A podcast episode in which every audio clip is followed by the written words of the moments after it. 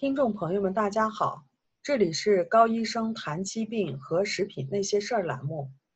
今天呢，我要给大家谈论一个非常沉重的话题——癌症。最近，我所认识的一位德高望重的医生得了和他孪生兄弟一样的脑瘤。在这半个月的从天而降的变故中，他自己反应还算迅速，很快的做了手术，目前正处于休整期，准备接受化疗。一周前呢，我专门买了两本书，一本是美国一位非常年轻、知名的神经科医生，自己患恶性脑瘤后，除了一般治疗以外，改变饮食加上生活方式的改变，使他得以存活十八年。另一本书是有关癌症饮食的书，当面的送给他。见到他的时候，他说：“松，我这一辈子总是做好事儿。”对每个人都好，但是他还是来了。我非常能理解他的绝望和无奈。我告诉他说，癌症其实也是代谢类的疾病，就像糖尿病一样，不能只想着手术和放化疗，是时间应该停下脚步，好好照顾一下你自己了。所以今天呢，我就要给大家谈论这一个虽然比较沉重，但是你只要愿意做出改变。也是有希望能够治愈的疾病，就是癌症。首先呢，给大家分享，就是有研究证明，癌症是代谢类的疾病，癌症实际上是细胞求生存的方式。这一发现开启了预防和治疗癌症的大门。Dr. Thomas C. Fred 是美国著名的遗传学家。他的研究进一步证实了癌症是代谢性疾病的这一个学说，对癌症的研究和有效的治疗做出了巨大的贡献。他指出，当细胞中的线粒体遭受损伤的时候，能量的产量就会降低，而缺乏能量就会直接威胁细胞的生存。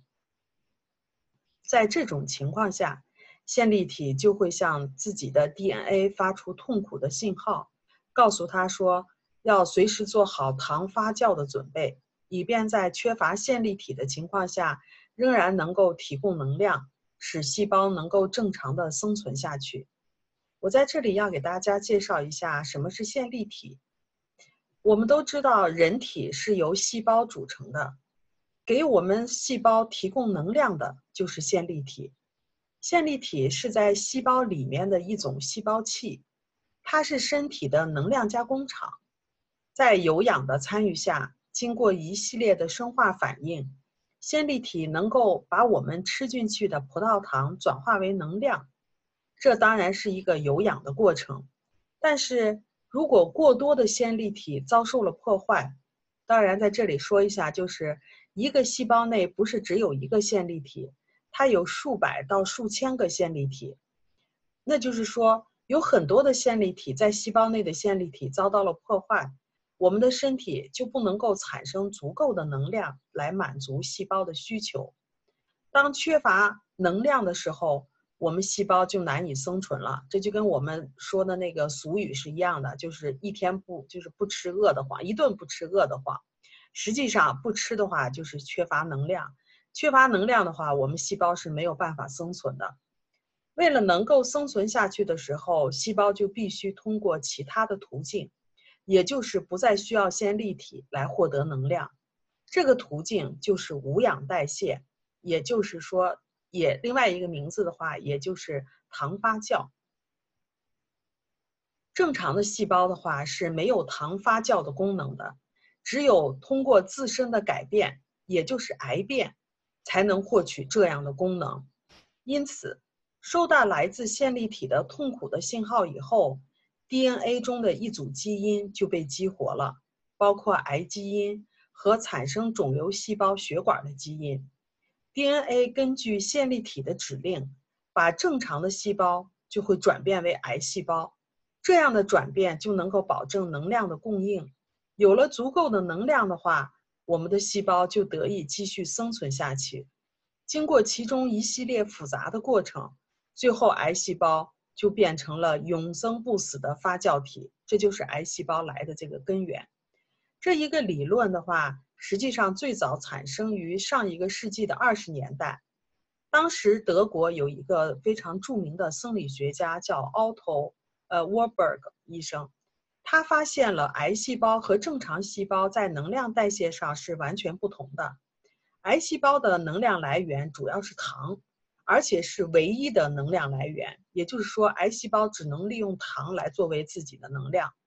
但是我们正常的细胞却不是这样子的。我们的正常细胞的话，除了糖以外，还可以利用脂肪和蛋白质作为能量的来源。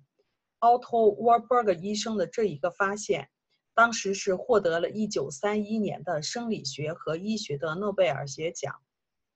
Warburg 医生指出，癌症产生的最初根源是因为线粒体遭受了损伤的结果。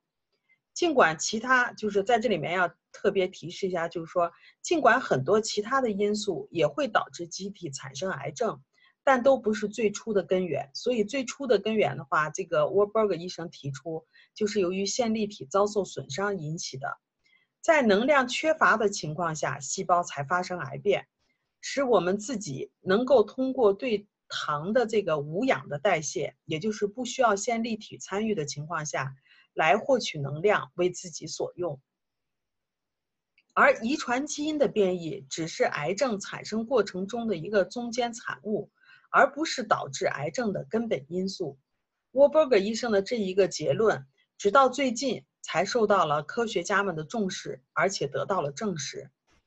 美国有一个叫呃福蒙特大学的研究者，做了一组细胞重组的实验。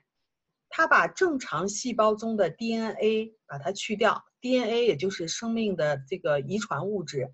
把正常细胞中的这个生命的这个遗传物质，也就是呃基因啊这些在的这个位置，把它去掉了以后，把癌细胞的这个基因把它呃放到这个正常的细胞里头去，然后呢，再把这样重组的细胞，也就是正常的细胞质，加上癌细胞的 DNA，就是加上癌细胞的这个遗传的这个基因，移植到小鼠的体内，结果发现。在六十八只被移植的小鼠当中，只有一只小鼠产生了肿瘤。这个是这个的话是经过一整年的观察时间得出来的结论，说明这些重组细胞并没有受到癌基因的影响，反而正反而变成了正常的细胞。也就是说，基因对癌细胞的影响不是占绝对的。第二个的话就是美国德克萨斯大学西南医学中心对这个对这个。呃，实验的话进行了重复的实验，得到了同样的结果。研究者把重组细胞移植到十个小鼠的体内，结果没有一只小老鼠产生了癌症。反向实验的话也证实了前面的结果。德克萨斯大学的同一组研究人员做了一个与之前相反的细胞重组实验，这一次。他们把癌细胞中的 DNA 移除，就是把它移除细胞，把正常细胞中的 DNA 移到这个癌细胞当中去。也就是说，这个时候的遗传物质实际上是正常的。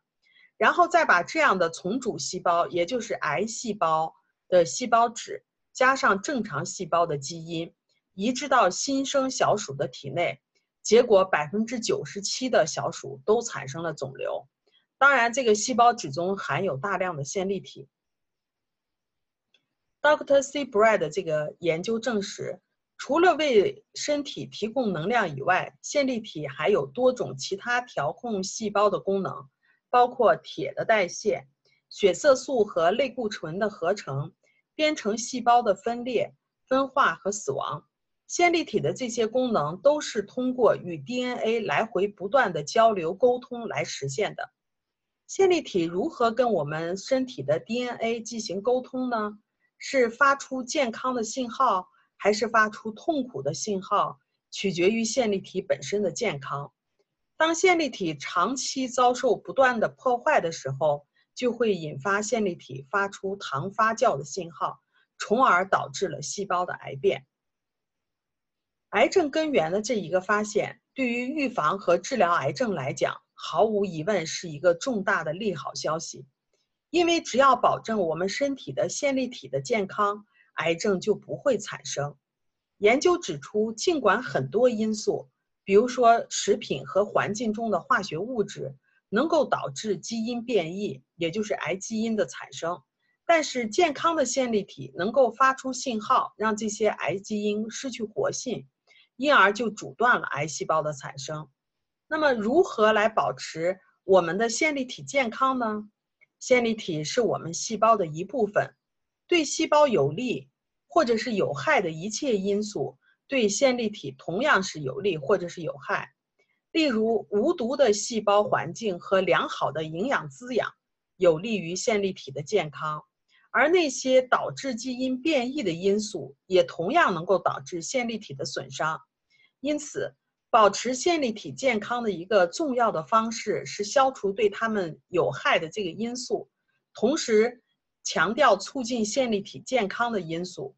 那么，我在下面就列出了损伤线粒体的因素都有哪一些。第一个的话就是自由基，第二个的话就是药物，第三个的话就是重金属，第四是炎症，第五就是环境中的污染物质。那么，食品和线粒体损伤之间的关系又有哪些呢？让我们来看一下，糖和精加工的淀粉食品，线粒体在代谢这些食品的时候，就会产生大量的自由基，特别是活性氧类的自由基。对线粒体具有非常巨大的伤害作用。第二个的话，就是食品中的化学物质能够导致机体产生炎症，炎症呢能够损伤线粒体。这些化学物质包括色素、防腐剂、保鲜剂、增味剂、残留的农药等等。第三点的话，饮料和饮料中的果糖或者是人造糖。可以引发机体产生炎症，能够损伤线粒体。第四个的话就是植物黄油、酥油和油炸食品，它们在体内的话也会产生大量的自由基，损伤我们的线粒体。那么，如何才能保持我们线粒体的健康呢？第一点的话，避免吃前面所提到的损伤线粒体的食品。第二点的话就是多喝水。保持体内充足的水分，这样会及时排出体内累积的毒素。第三点的话，就是减少碳水化合物的摄入量，增加好脂肪的摄入量。与脂肪代谢相比，糖代谢产生更多的自由基。另外呢，癌细胞不能利用脂肪产生能量，对于癌症的治疗是非常有帮助的。这也就是为什么，就是专门有一些书籍来介绍，就是当然不完全都是生酮饮食，实际上是指的高脂的饮食，实际上对癌症病人的治疗是非常有帮助的。再有一点的话，就是增加抗氧化剂的摄入量，比如说包括维生素 C、维生素 E、矿物质硒，还有多酚类的抗氧化剂等等，都是非常有好处的。最后一点的话，就是增加 B 族维他命的摄入量。好了，呃，这里是高医生谈疾病和食品那些事儿栏目。我所发布的这些信息呢，在 ARNA 加拿大统一注册营养师协会的官网上都可以看到，里面都有这些资料源的这个出处。有兴趣的朋友呢，可以根据下面的资料源。上英文的那个官网去查询，我们每周一更新，敬请期待。我们也有微信群，感兴趣的朋友的话，可以搜索 ARNA 加拿大营养师公开课，或者是 ARNA 甲状腺问题讨论群，把您在生活中碰到的有关于食品或者是营养方面的疑惑告诉我们，我们会在群里给大家做一一的解答，请跟着我们。让您和自己的家人变得越来越健康，谢谢大家。